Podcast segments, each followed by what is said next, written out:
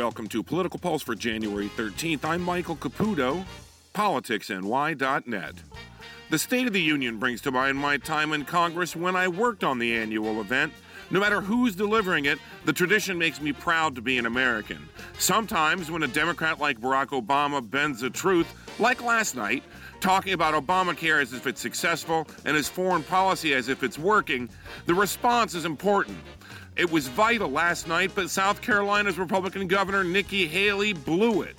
Haley clearly doesn't like Donald Trump. She spent most of her address knocking him, not the president. She dropped in more veiled criticisms of the GOP frontrunner than knocks on Obama.